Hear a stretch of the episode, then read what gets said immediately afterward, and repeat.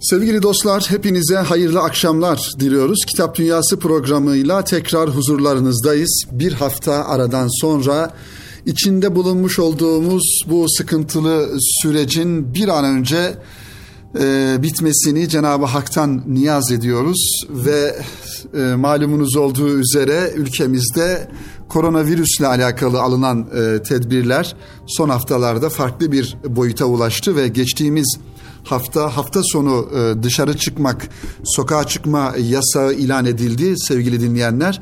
Ve bu haftada bu haftada evlerinde e, bütün e, insanlar, bütün ülkemizin her tarafında hafta sonu dışarıya çıkmak, sokağa çıkma yasağı ilan edildi. E, eminiz evlerimizdeyiz ve evlerimizde faaliyetlerimiz arasında şüphesiz radyolarımızı da e, dinleme fırsatı buluyoruzdur ve şu an e, tekrardan radyoları başlarında bizleri dinleme zahmetinde bulunan siz sevgili dostlarımızı kalbi duygularımızla ve muhabbetlerimizle selamlıyoruz sevgili dinleyenler. Efendim geçtiğimiz 3 hafta ki e, bu e, virüsle alakalı e, kısıtlamaların başladığı, özellikle tedbirlerin başlamış olduğu e, bir aydan fazla bir zaman dilimi oldu. Dolayısıyla devletimizin almış olduğu her türlü tedbire bizler vatandaşlar olarak bu ülkede yaşayan insanlar olarak devletimizin de işini kolaylaştırma noktasında harfiyen e, uymak durumundayız. Hem bu yönüyle hem de kendi sağlığımızı e, koruma ve e, riskleri azaltma adına bu tedbirlere uymak zorundayız. Gerek sosyal mesafe, gerek maske kullanma, gerekse e, dışarı çıkmada, sosyal ortamlarda bulunma noktasında alınan tedbirlere uyma hususunda elimizden geldiği kadar e, kendi sağlığımızı ve etrafımızdaki insanların, sevdiğimiz insanların sağlığını koruma noktasında e, bir gayret içerisinde olmamız gerekiyor kıymetli kitap dostları. Ve tabii ki yine bizim e, her zaman canlılığını ve sıcaklığını koruyan önemli gündemimiz olan okuma ve kitap gündemi sevgili dinleyenler. Eminim ki bu zaman içerisinde sevgili dinleyenlerimiz sizlerin arasında çokça kitap okumaya zaman ayıran ve okumadığı kitapları bu fırsattan istifade ederek okuyan ve hakikaten neden ben bu kadar geç kalmışım, şimdiye kadar bu kitapları mutlaka okumam gerekirmiş düşüncesine sahip olan sevgili dinleyenlerimiz olacaktır. Çünkü bizim medeniyetimiz, bizim e, geldiğimiz e, sevgili dinleyenler kültürümüz okumaya dayanan, kitaba dayanan bir e, medeniyet, bir kültür. O açıdan kütüphanemizde okumadığımız kitap kalmamalı ya da e, sahip olmak isteyip de elimizde olmayan kitaplarımızı da bu zaman e, içerisinde almalıyız ve okumalıyız sevgili dinleyenler. Efendim bu hafta sizlere e, bir e, daha doğrusu iki tane önemli şahsiyeti hem e, edebi yönlerini hem de kitaplarını dikkatinize sunmaya çalışacağım sevgili dinleyenler. Hem bir genel kültürümüzü geliştirme noktasında sizlerin genel kültürüne katkı sağlama hususunda e, bir e, şahsiyeti sizlere programımızın bu ilk bölümünde ve bu dakikalarında anlatmaya çalışacağım. Türkiye'de özellikle dini eğitimin e, temellerini atan e, özellikle Cumhuriyet'in kuruluşundan itibaren Osmanlı'nın son dönemlerinde ve Cumhuriyet'in e, kurulduğu ilk yıllarda bugün günümüzde dini eğitim ya da e, eğitim materyalleriyle alakalı e, yerel anlamda temelleri oluşturan bir isim sevgili dinleyenler. İsmail Hakkı İzmirli'den bahsetmek istiyorum ve onun e, kitaplarından onun hayatından ve onunla alakalı çizgi yayın evinin e, yapmış olduğu bir çalışmadan sizlere bahsetmekle, bahisle programımıza devam edeceğiz sevgili dinleyenler. 1868 ve 1946 yılları arasında yaşamış İsmail Hakkı İzmirli. 70 civarında eser bırakmış arkasından sevgili dinleyenler. İslami ilimlerin yanında felsefe, sosyoloji ve psikoloji gibi alanlarda çalışmalarını sürdüren İsmail Hakkı İzmirli'nin neşredilmiş ya da daha önce hiç basılmamış eserleri son yılda bir 2018 yılında ve 2018-19 yıllarına yıllarında devam eden çalışmaları çizgi yayınları tarafından tekrar okurla buluşturuldu, buluşturuluyor. İsmail Hakkı İzmirli 1868 tarihinde İzmir'de dünyaya gelmiş, meşrutiyet dönemi münevverlerinden, aydınlarından yani yeni ifadeyle entelektüellerinden birisi. Arapça ve Fransızca başta olmak üzere birçok dil bilen İsmail Hakkı İzmirli, mektep ve medrese tahsili olarak klasik İslami ilimlerin yanında Batı felsefesi, sosyolojisi ve psikoloji gibi modern ilimleri de okumuş ve okutmuştur.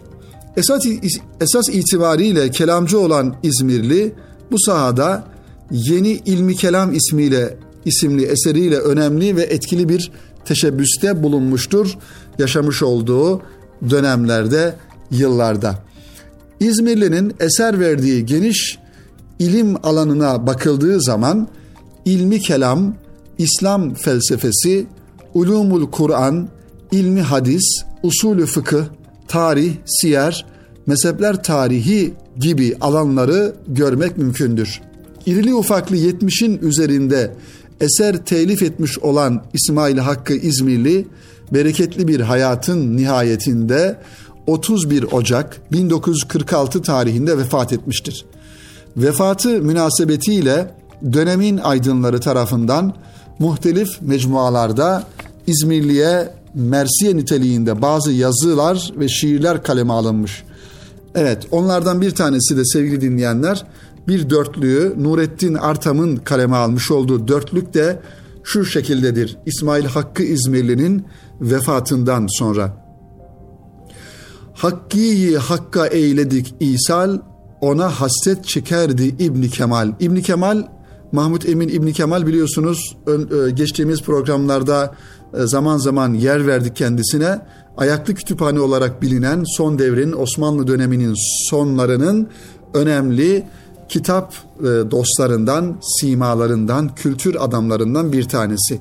Nurettin Artam diyor ki bu dörtlüğünde Hakkı hakka eyledik İsal, ona hasret çekerdi İbni Kemal. Yürüdü hakka hakkı İzmirli, çekeriz biz de şimdi ismi Celal. 2018 yılında Melikşah Sezen'in editörlüğünde Çizgi Kitap Evi tarafından İzmirli İsmail Hakkı Külliyatı projesi başlatıldı. İzmirli'nin eserleri içerisinde daha önce hiç neşri yapılmamış veya neşredildiği halde unutulmuş eserleri öne alınarak tenkitli neşirleriyle bir İsmail Hakkı İzmirli kitaplığı oluşturuldu. İzmirli'nin son eseri olan ancak vefatı sonrasında basılan İslam mütefekkirleri ile Garp mütefekkirleri arasında Mukayese isimli eseri 2018 yılında Melikşah Sezen'in notları ve değerlendirme yazısı ile bu projenin ilk ürünü olarak Kisveyi Taba büründü. Yani basılı hale geldi.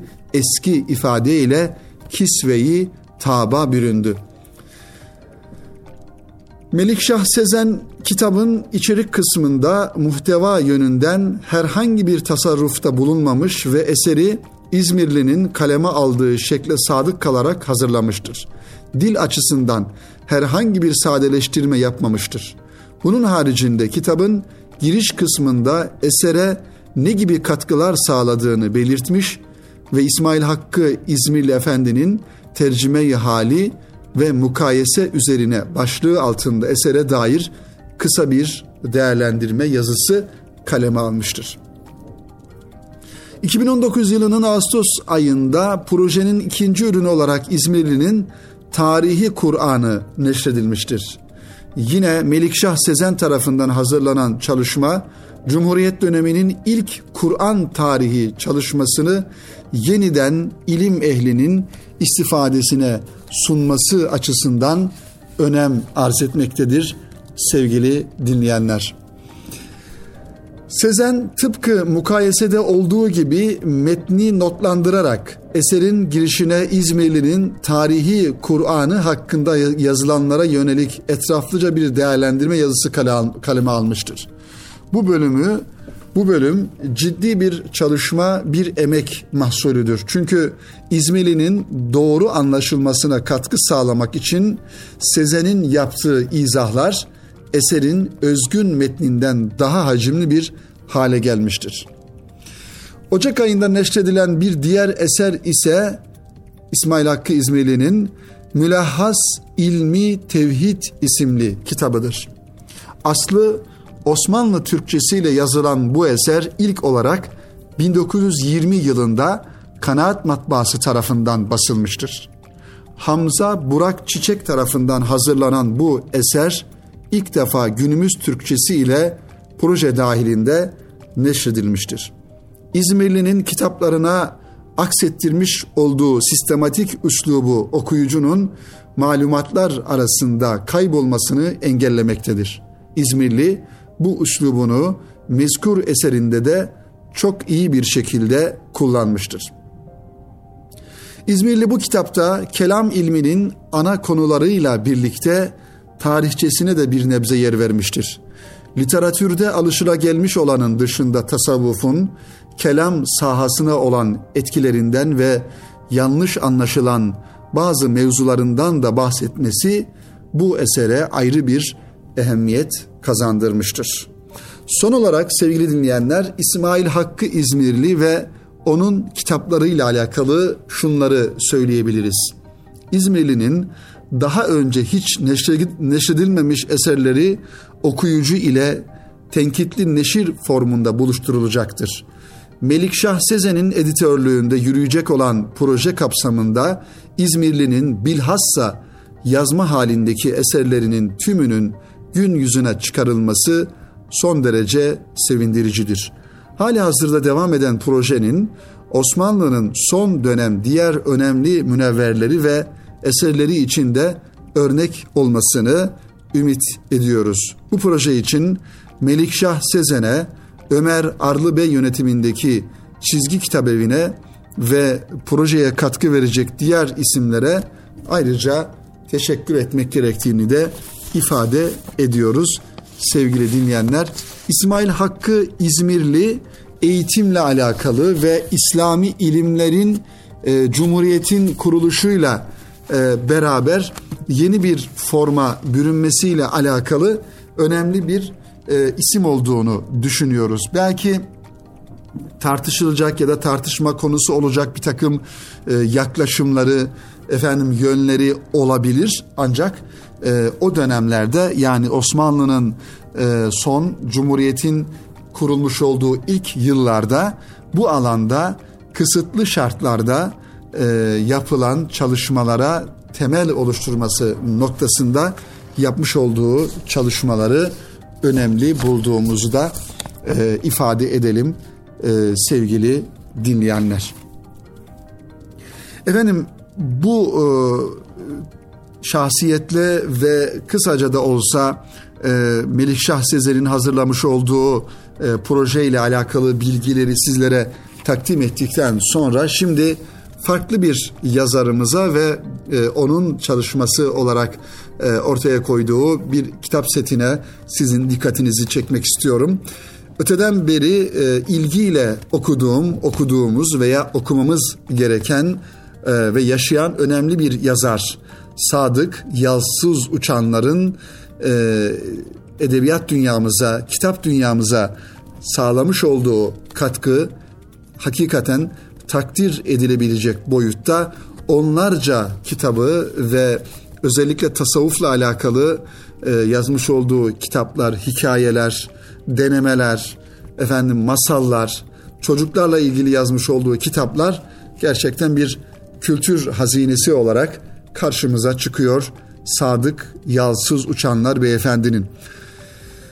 Şimdi Mevsimler Çocuk e, yayınlarından çıkan e, bir setinden e, bahsetmek istiyorum Sadık Bey'in sevgili dinleyenler. Bin yıllık öyküler bugünün çocuklarına diye Sadık Yalsız Uçanlar Bey'in güçlü bir kaleme sahip olması neticesinde ortaya koymuş olduğu kitaplar. Bu e, kitaplar çocuklarımız için e, masallardan oluşan bin yıllık öyküler kitap seti. Mevsim Çocuklar serisinden çıkmış Sadık Bey'in. İçindeki öyküler bin yıllık olsa da bugün hala her yaştan okurun severek okuyacağı beş kitaptan oluşan bir set.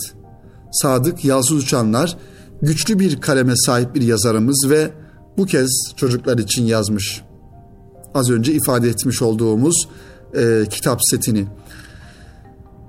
Aslında kitabın içindeki öyküler için kıssa tabirini kullanmak belki daha anlamlı olacak. Kıssa bilindiği gibi kendisinden bir ders çıkarılması gereken olay, konu, kısa öykü fıkralara verilen bir isim. Bu beş kitabın içinde yer alan her yazı öyküden ziyade kıssa e, formatına, tanımına daha da uymaktadır sevgili dinleyenler. Kitap içindeki kıssaları okumaya başladığımızda adeta her birimizin dedesinin bize anlatmış olduğu benzer öykülere, e, benzer öyküleri hatırlatan, anlattığı e, o masallar aklımıza gelir. O tatlı tatlı e, anlatılır. Biz de meraklı gözlerle o yıllarda henüz daha e, televizyonun, görsel e, medyanın bu kadar gelişmediği, daha doğrusu bu kadar fazla üzerimize e, boca edilmediği dönemlerde büyüklerimizin efendim e, loş ışıklı lambalar altında anlatmış oldukları hikayeleri dinler gibi Sadık Bey'in bu kitaplarında aynen o tatlılıkta okuyoruz. O zaman o zamanlar her yerini tam anlamıyla kavrayamadığımız o öyküler biz yürürken, biz büyürken bize verilen bir çeşit iksirlermiş adeta. Geleneksel sözlü anlatımlarla günümüze kadar taşınan bu kıssalar geçmişte daha çok çocukların eğitilmesinde kullanılırdı. Bunun haricinde soba başı sohbetlerinin de olmazsa olmazlarıydılar o yıllarda. Bu kıssalar zaman zaman bir araya getirilip yazılmış ve birçok yayın evi de bu eserleri yayınlamışlardır. Sevenleri tarafından çağdaş Yunus olarak anılan Sadık Yalsız Uçanlar'ın kadim kıssalardan derleyerek usta kalemiyle yeniden yazdığı bu setteki kitaplarının isimleri şöyle.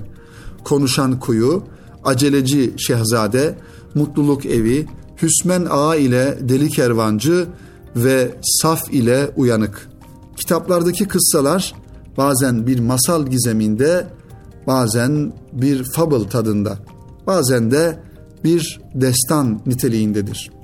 Acaba insan olmayı, insan olmanın inceliklerini anlatan bu kıssaları ilk kimler anlatmış?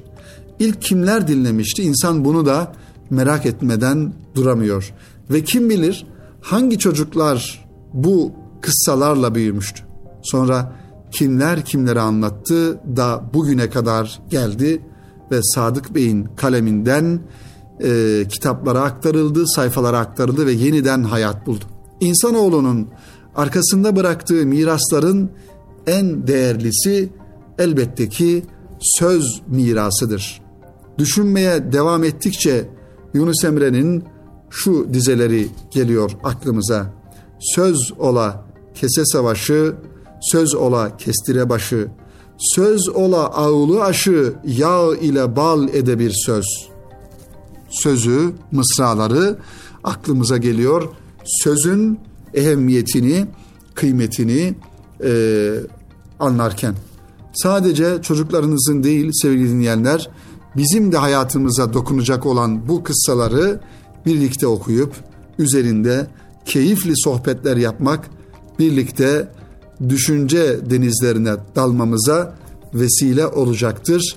Mevsimler Çocuk kitaptan çıkan Sadık Bey'in bu kıssalardan, hikayelerden oluşan e, kitapları ki bu dönemde çocuklarımızla, ailelerimizle evde daha çok zaman ayırdığımız bu zaman diliminde sevgili dinleyenler çocuklarımızı televizyonun, internetin insafsız e, sokaklarına, girdaplarına mahkum etmeden onları o e, kaostan alıp bir yönüyle o ortamlardan alıp e, bir kenarda şöyle hayal dünyalarına hitap eden hikayeler, kıssalar e, okumayı da ihmal etmememiz gerekir diye düşünüyorum sevgili dinleyenler.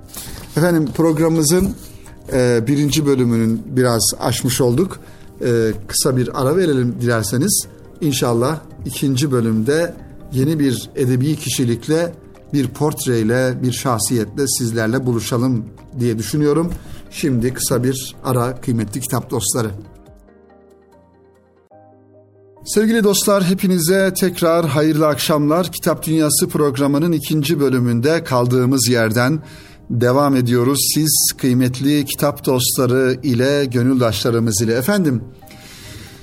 Edebiyatımızın önemli simalarından bir tanesi belki zaman zaman farklı yorumlara e, yorumlar da yapılan ya da yeterince e, tanıtılmayan ya da farklı kesimler tarafından sahiplenilip e, normal günümüz insanına değişik imajlarla sunulan bir e, şahsiyetten aslında e, Osmanlı döneminde yaşamış ve Cumhuriyet'in e, yine ilk yıllarında hayatını sürdürmüş ama kısa bir hayatın içerisine önemli e, kitaplar çokça kitaplar sığdırmış bir isim Ömer Seyfettin'den bahsediyorum. 1884 yılında dünyaya gelmiş. 6 Mart 1920 yılında Haydarpaşa Hastanesi'nde vefat etmiş sevgili dinleyenler. E, baktığımızda gerçekten e, 36 e, yıllık bir hayatının içerisinde genç yaşta vefat etmiş ama onlarca hikaye yazmış, roman yazmış, kitaplar yazmış önemli bir dil ustası, önemli bir edebiyatçı, bir çığır açan insan. Belki Ömer Seyfettin'i e, belli e, kesimler e, zaman içerisinde diyelim sahiplenmiş. Onun için Türkiye maalesef ideolojilerin çatıştığı bir coğrafya haline getirildiğinden dolayı Cumhuriyet'in kurulmasından sonra hiç gerek aslında olmadığı halde ama Cumhuriyet'in kuruluş felsefesi, kuruluş e, kuran insanların e, efendim bu ülkenin e, gerçek manada vatanını milletini seven insanları ötekileştirmek gibi bir e, yaklaşımlar olduğundan dolayı e, belli yazarlarda belli kesimin insanları haline gelmiş aslında hiç öyle olmadığı halde ki Ömer Seyfettin de bunlardan e, bir tanesi sevgili dinleyenler. E, dolayısıyla acizane kanaatimiz Ömer Seyfettin'i, Namık Kemal'i, Ziya Gökalp'i, Cumhuriyet döneminde kalem oynatmış bu tarz insanları resmi tarihin ağzıyla değil de daha farklı kanallardan okuyup onların gerçek karakterlerini, şahsiyetlerini, e, kim olduklarını e, öğrenmek lazım. Hakikaten e, bilmediğimiz yönleri e, olan ve e, gerekirse ge, gerekli halde dini anlamda da çok yetkin insanlar olduğuna şahit olduğumuz insanlar e, bu manada. Ama tarihi süreç içerisinde e, zaman içerisinde farklı şekillerde anlatılmış ve sunulmuş. Gerek e, eksikleri gerekse e, olma, olmadıkları halde e, öyle yönleri varmış gibi anlatılan insanlar. Dolayısıyla bunları çok daha doğru okumak gerekir diye düşünüyorum. Falaka, Kaşağı, Pembe İncili Kaftan, Beyaz Lale hepimizin e, okumuş olduğu kitaplardır. Forsa, e, Ömer Seyfettin'in herkesin bilmiş olduğu e, Türkçe kitaplarında ilkokul yıllarında e, Türkçe kitaplarımızda sıkça e, duyduğumuz e, isimler ve hikaye isimleri Ömer Seyfettin'in hikayeleri ki bu yıl bugünlerde e, Ömer Seyfettin'in yani Mart ayında olduğumuza göre daha doğrusu geçtiğimiz Mart ayı affedersiniz Mart ayında 6 Mart 1920 e, yılında vefat ettiğini göre 100. yılı farklı edebiyat etkinlikleriyle e, e, idrak edilen bir yazarımız Ömer Seyfettin. Ömer Seyfettin'in Selanik'te çıkan ve ikinci meşrutiyet sonrasında Türkçülük ideolojisinin yayın organı olan Genç Kalemler dergisinde seri halinde kaleme aldığı yeni lisan yazısı Türkçenin sadeleşmesinde ve milli bir edebiyatın oluşturulmasında önemli bir yol haritası olmuştur. Türkçenin muvazenesini kaybettiğini e, ki o yıllarda baktığımızda yani bir tarafta Osmanlı gibi büyük bir e, miras var. Efendim bir tarafta da e, Cumhuriyet kurulmuş. Yeni dil çalışmaları, e, yeni dil yaklaşımları ile e, ikisi arasında kalan bir e, halk var. E, Ömer Seyfettin de haklı olarak bir dil oluşturulmak gerektiğini, yeni bir dil, daha doğrusu yeni bir e, dile yeni bir yaklaşım e, geliştirmek gerektiğini e, savunan bir tez ortaya e, koymuş oluyor. Ve şu ifadeyi kullanıyor e, sevgili dinleyenler. Milli ve tabii bir lisan olmazsa ilim, fen, edebiyat yine bugünkü gibi muamma halinde kalacaktır. Asrımız terakki asrı, mücadele ve rekabet asrıdır. Biz bir köşeye çekilip Nedim'in parlak tabiata muhalif terkiplerini terennüm edersek mezarımızı kendi elimizle kazmış oluruz. Esaslarıyla, kaideleriyle yaşayacak olan Türkçe yazalım. Bu tabii geçmişi inkar etme ya da geçmişi yok sayma yaklaşımı değil. Anladığımız kadarıyla e, zamanın ve yeni dönem döneme e, yeni bir dilin oluşturulması noktasında yapılması e, gereken bir çalışma e, olarak e, bir teklif sunmuş oluyor. Ömer Seyfettin'in ilk hikaye Ömer Seyfettin'in hikayelerini ilk toplayan dostu Ali Canip Yöntem'dir. 1938 yılındaki bu yayından sonra daha zengin bir derleme Ömer Seyfettin ülkücü bir yazarın romanı adlı bir biyografi de kaleme alan Ömer Seyfettin hakkında Tahir Alangu'dur. 1962-64 yıllar arasında. Yine Muzaffer Uyguner ise hikayelerin yanında diğer yazılarıyla birlikte Ömer Seyfettin külliyatını yayınlamıştır 1970 ve 1997 yılları arasında. Evet şimdi Ömer Seyfettin'in sevgili dinleyenler e, az önce e, hikayelerinin bir, bir, birkaçını ifade ettik ama önümde bir liste var. Hakikaten saymadım listeyi ama herhalde yüzün üzerinde e, kitapları ve hikayeleri mevcut. Romanları var. 1918 yılında Ashab-ı Kehfimiz ismiyle 1919'da Efruz Bey yine 1919 yılında Yalnız Efe isimli romanları hacimli eserler bunlar. Onun dışında e, Risale e, mahiyetinde olan küçük öyküleri e, olarak yazmış olduğu e, ve bunların bunlar farklı yayın evleri tarafından ki yakın bir zamanda Erkam yayınlarından da inşallah Ömer Seyfettin'in e, hikaye kitapları çıkacak. Onun hazırlıkları devam ediyor. E, inşallah güzel bir şekilde. Baktığımızda e, yüzün üzerinde küçük risaleleri olduğunu e, görüyoruz.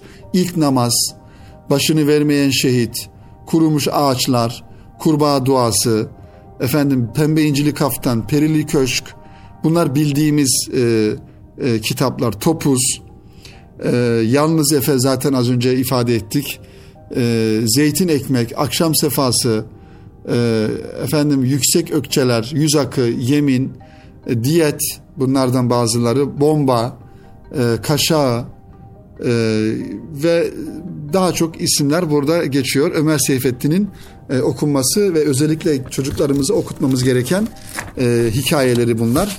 Ömer Seyfettin'in hikayelerinin şöyle bir e, güzel tarafı var sevgili dinleyenler. Bir defa e, dili çok e, güzel ve naif bir şekilde e, kullanmış ve isabetli bir şekilde dili kullanmış.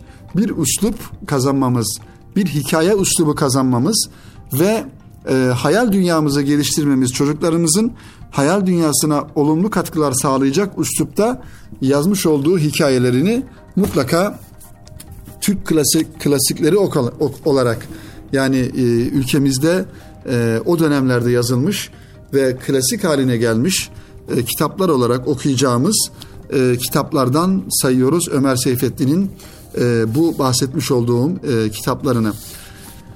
Ve şimdi Ömer Seyfettin'in e, biraz hayat hikayesine bakalım e, ve bununla da programımızı yavaş yavaş bitirelim sevgili dinleyenler. Ömer Seyfettin 11 Mart 1884 tarihinde Balıkesir'in Gönen ilçesinde doğmuş. Yüzbaşı Ömer Şevki Bey ve Fatma Hanım'ın iki, ikisi küçük yaşlarda ölen dört çocuğundan biri. Öğrenimine Gönen'de bir mahalle mektebinde başladı Ömer Seyfettin. Babasının memuriyeti dolayısıyla tayini sebebiyle önce İnebolu ve Ayancık'a ardından da İstanbul'a geldi. Ömer Seyfettin burada Mektebi Osmaniye başladı. Daha sonra askeri Baytar Rüştiyesi'nin subay çocukları için açılmış özel sınıfına kaydedildi ki buradan babasının bir Osmanlı askeri olduğunu anlıyoruz. Bu okulu 1896 yılında tamamlayarak Kuleli Askeri İdadisi'ne yani şu an hala hayatiyetini sür, e, sürdüren sürdürülen Kuleli Askeri Lisesi'ne ya da farklı formata e, kavuşturulan 15 Temmuz'dan sonra Kuleli Askeri e, Lisesi'ne yazıldı. Ardından Edirne Askeri Lisesi'ne nakli e, gerçekleştirildi ve eğitimine arkadaşı Enis Avni ile birlikte burada devam etti. Bu dönemde ilk edebi çalışmaları olan şiirlerini öğrenciliği sırasında yazdı Ömer Seyfettin. 1900 yılında idadiyi bitirerek İstanbul'a döndü ve Mektebi Harbiye-i Şahane'ye başladı.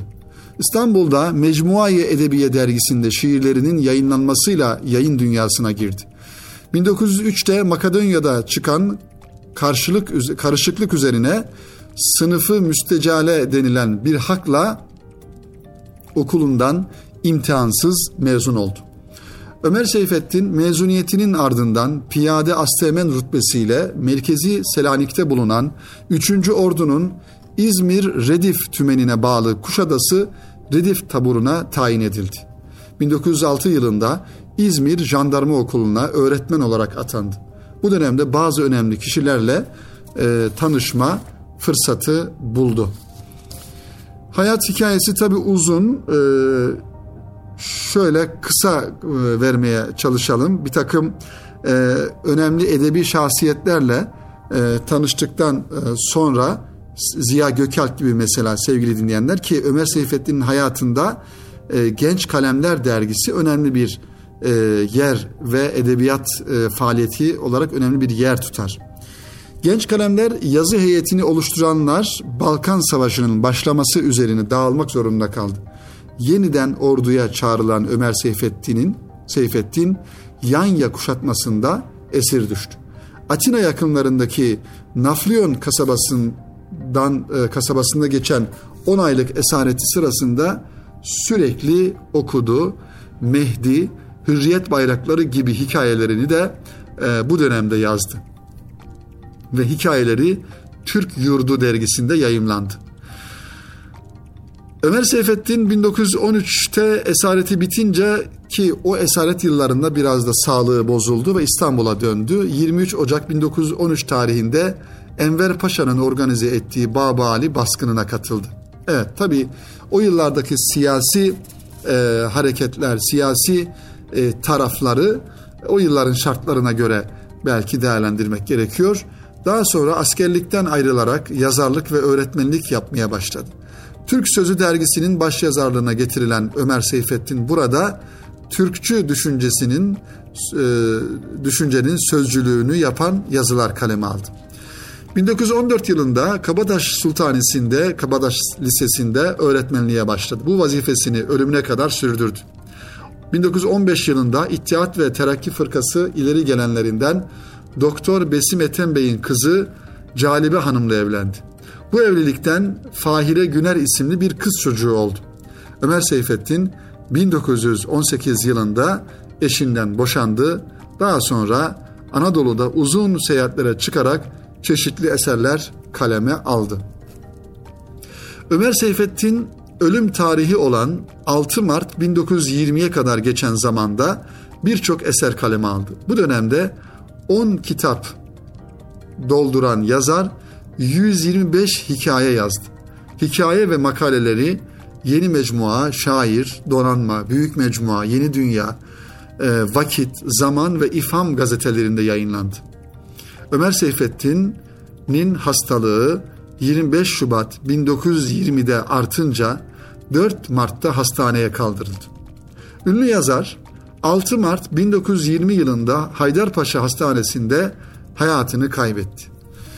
Yalnız vefat edince e, naaşı önceden teşhis edilememiş olmakla beraber yapılan e, otopsi sonucunda hastalığının şeker olduğu anlaşılmıştır. Cenazesi e, önce Kadıköy Kuşdili Mahmut Baba mezarlığına defnedildi. Daha sonra buradan yol geçeceği veya araba garajı yapılacağı gerekçesiyle mezarı 23 Ağustos 1939 yılında Zincirlikuyu mezarlığına nakledildi. Ömer Seyfettin'in en yakın arkadaşı olan Ali Canip Yöntem, onun hayatını ve mizacını anlatan Ömer Seyfettin ve Hayatı adlı bir kitap yazdı.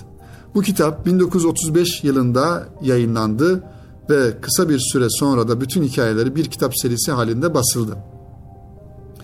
E, ilginç bir not sevgili dinleyenler Ömer Seyfettin 6 Mart e, 1920 tarihinde Haydarpaşa Hastanesi'nde hayatını kaybetti ve ünlü yazarı hastanede kimse tanımıyordu. Yani Ömer Seyfettin olduğunu bilmiyorlardı. Bu yüzden ilk başta e, sahipsiz olduğu düşünülüp bedeni kadavra olarak kullanılmak istendi ki bu kadavra e, olarak kullanılmasıyla alakalı da e, farklı fotoğrafları olduğunu e, biliyoruz. Böyle bir e, kaderin tarihi e, bir cilvesi olarak kayıtlara geçmiş oluyor Ömer Seyfettin'in e, hayatı sevgili dinleyenler.